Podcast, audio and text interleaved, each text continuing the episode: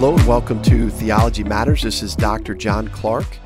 And uh, today we want to continue our study on eternal security. And we've been looking at uh, the way that confusion on the three tenses of salvation negatively impacts people's uh, assurance of salvation, negatively impacts their understanding of the doctrine of eternal security, uh, and also, uh, by implication, having the same effect of devaluing the finished work of Jesus Christ. And so we've been looking at how um, even confusion in the three tenses leads to some of the false gospel response cliches that we see in our day, such as making Jesus the Lord of your life or turning from sin, growing in holiness, or confession of sins, which we all ident- which we identified those three false cliches when when probably worded a little bit better. I don't those that wording is still problematic in my sense, but in terms of taking the the concept that they're trying to communicate, um, it, it those are really sanctification truths. We're talking about growing spiritually. We're talking about being in fellowship with the Lord. Those are all process of time events. And so that's better reflected in the second tense of our salvation, sanctification, which is deliverance from the power of sin on a daily, moment by moment basis, versus what many of the confusion and those who are confused try to do, and that's to take sanctification type truth, growth in holiness and spiritual fellowship and these kind of things, and try to make it a prerequisite to be delivered from sin's penalty. Again, sin's penalty, we find deliverance from, from the wages of sin, which is death, because Jesus Christ died for us 2,000 years ago and rose again.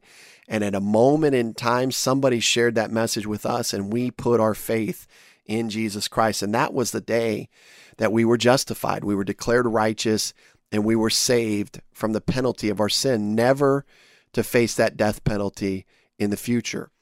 And so I want to continue looking at another common, common mistake uh, in confusing, uh, confusing sanctification truths with justification truths. And that is uh, the incorrect assumption by many people that, that the word faith and faithfulness are somehow synonyms, how they're somehow synonymous. And so many within Christendom will affirm that sinners are justified by faith in Christ alone, but then they practically deny that affirmation by adding qualifications to faith, saying such things as faith alone saves, but saving faith is never alone, or it must also be fruitful, it must have good works attached to it, or it's not genuine faith. You'll hear people use all sorts of qualifiers for faith, and we've made the comment before, and I'll make it again that faith is is only as good as its object. So it doesn't matter if you have uh, a little faith, a lot of faith. It's how good is your object? What, who, or what are you trusting in? Are they able to do what they say they can do? Um, that's really the issue. But but often people will try to combine uh, faith and faithfulness, and they'll they'll say stuff like, uh, "Yeah, you know, faith alone saves, but your faith must endure to the end for you to ultimately be saved." Or when such qualifications um, are placed on faith, and then the gospel is changed from the good news of what God has done for man to the bad news of what man must strive to do for God in order to be saved. And so, by definition, to question the value or adequacy of one's faith is to question one's object. Again, as I've said before, faith in and of itself has no value. The real question is is the object I'm trusting in worthy of my trust?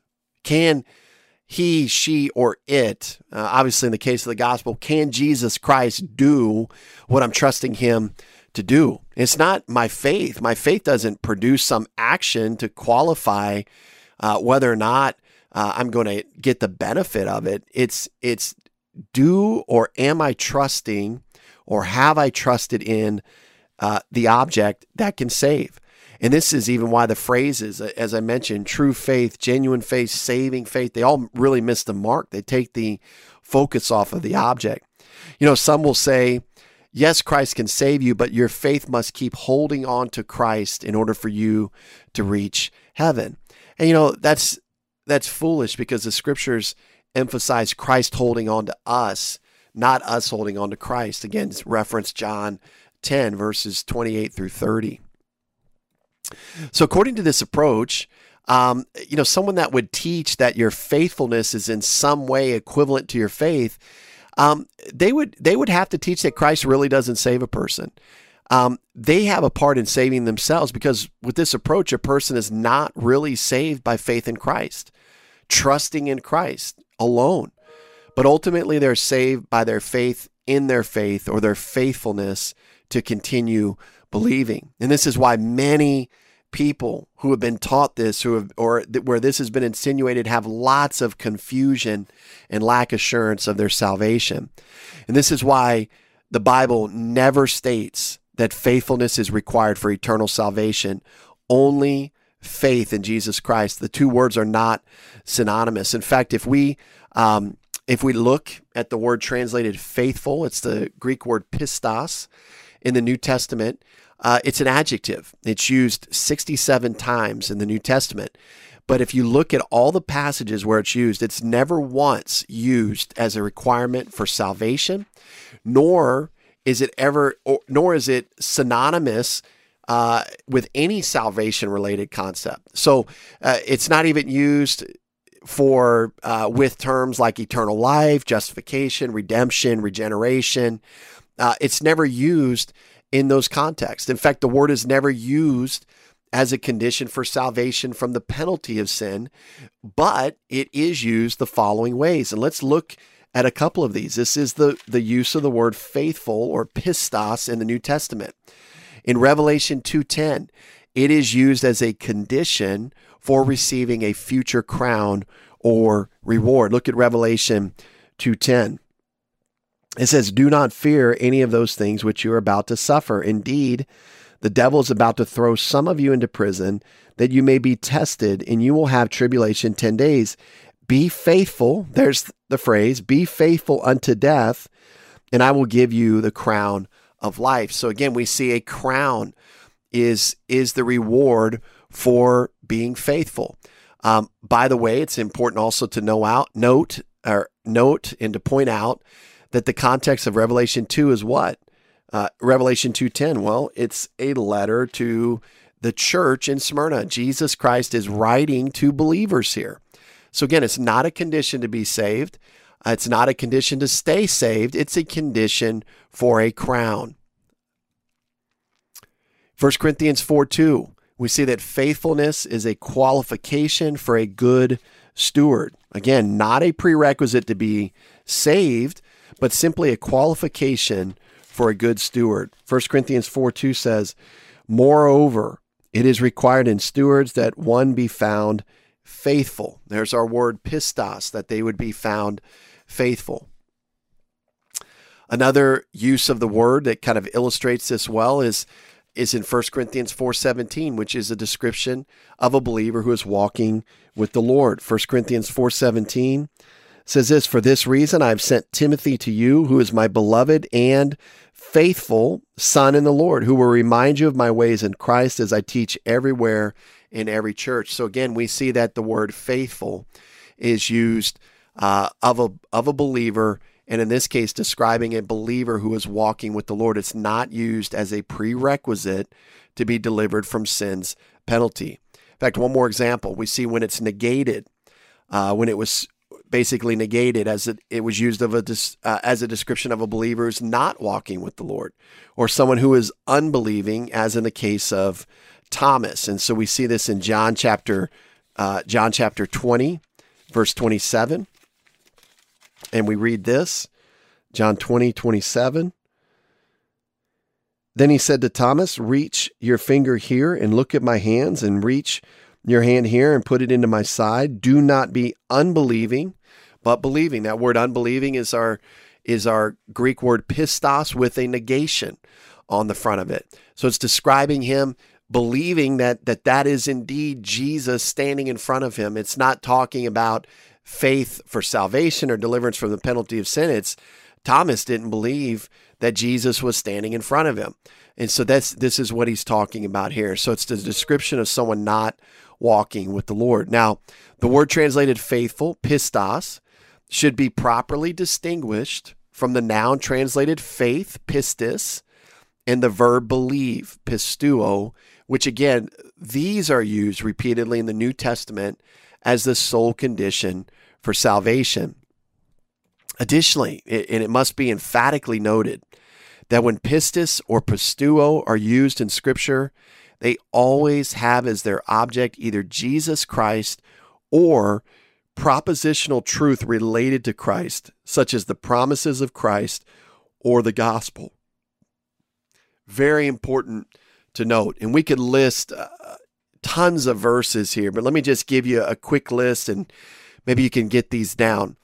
Mark 1:15, John 3, 15 through 16, 318, 336, John 6:40, John 8:30, John 11:27, John 20:31, Acts 10:43, Acts 11:17, Acts 16:31, Romans 3:22 and 3:26, Galatians 2:16, 3:22 and 3:26, Philippians 3:9, 1 John 5, 1, and 1 John 5, 5.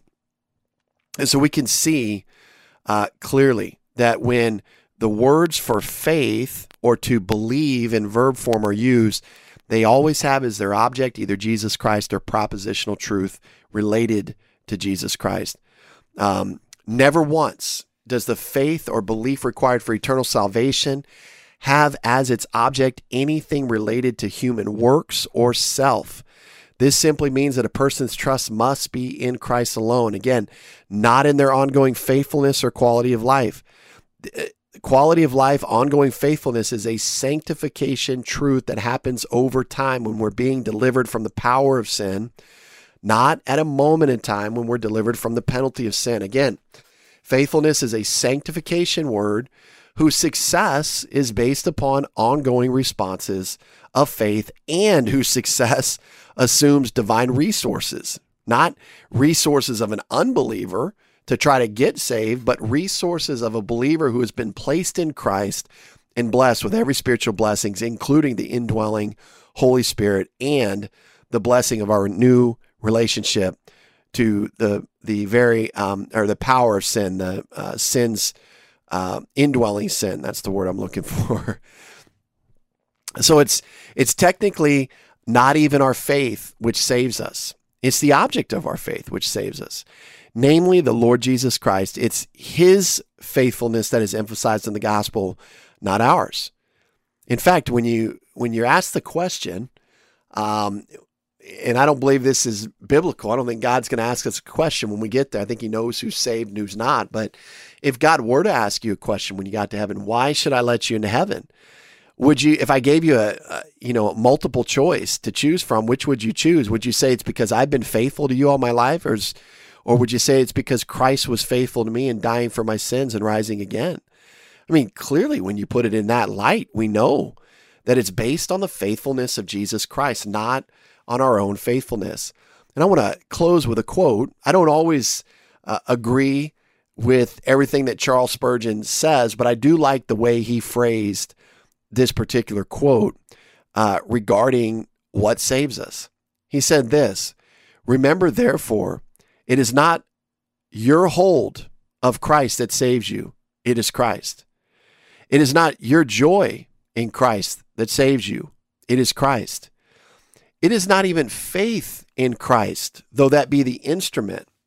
It is Christ's blood and merits. Therefore, look not so much to your hand with which you are grasping Christ as to Christ. Look not to your hope, but to Jesus, the source of your hope. Look not to your faith, but to Jesus, the author and finisher of your faith. We shall never find happiness by looking at our own prayers, our own doings, or our own feelings. It is what Jesus is, not what we are, that gives rest to the soul.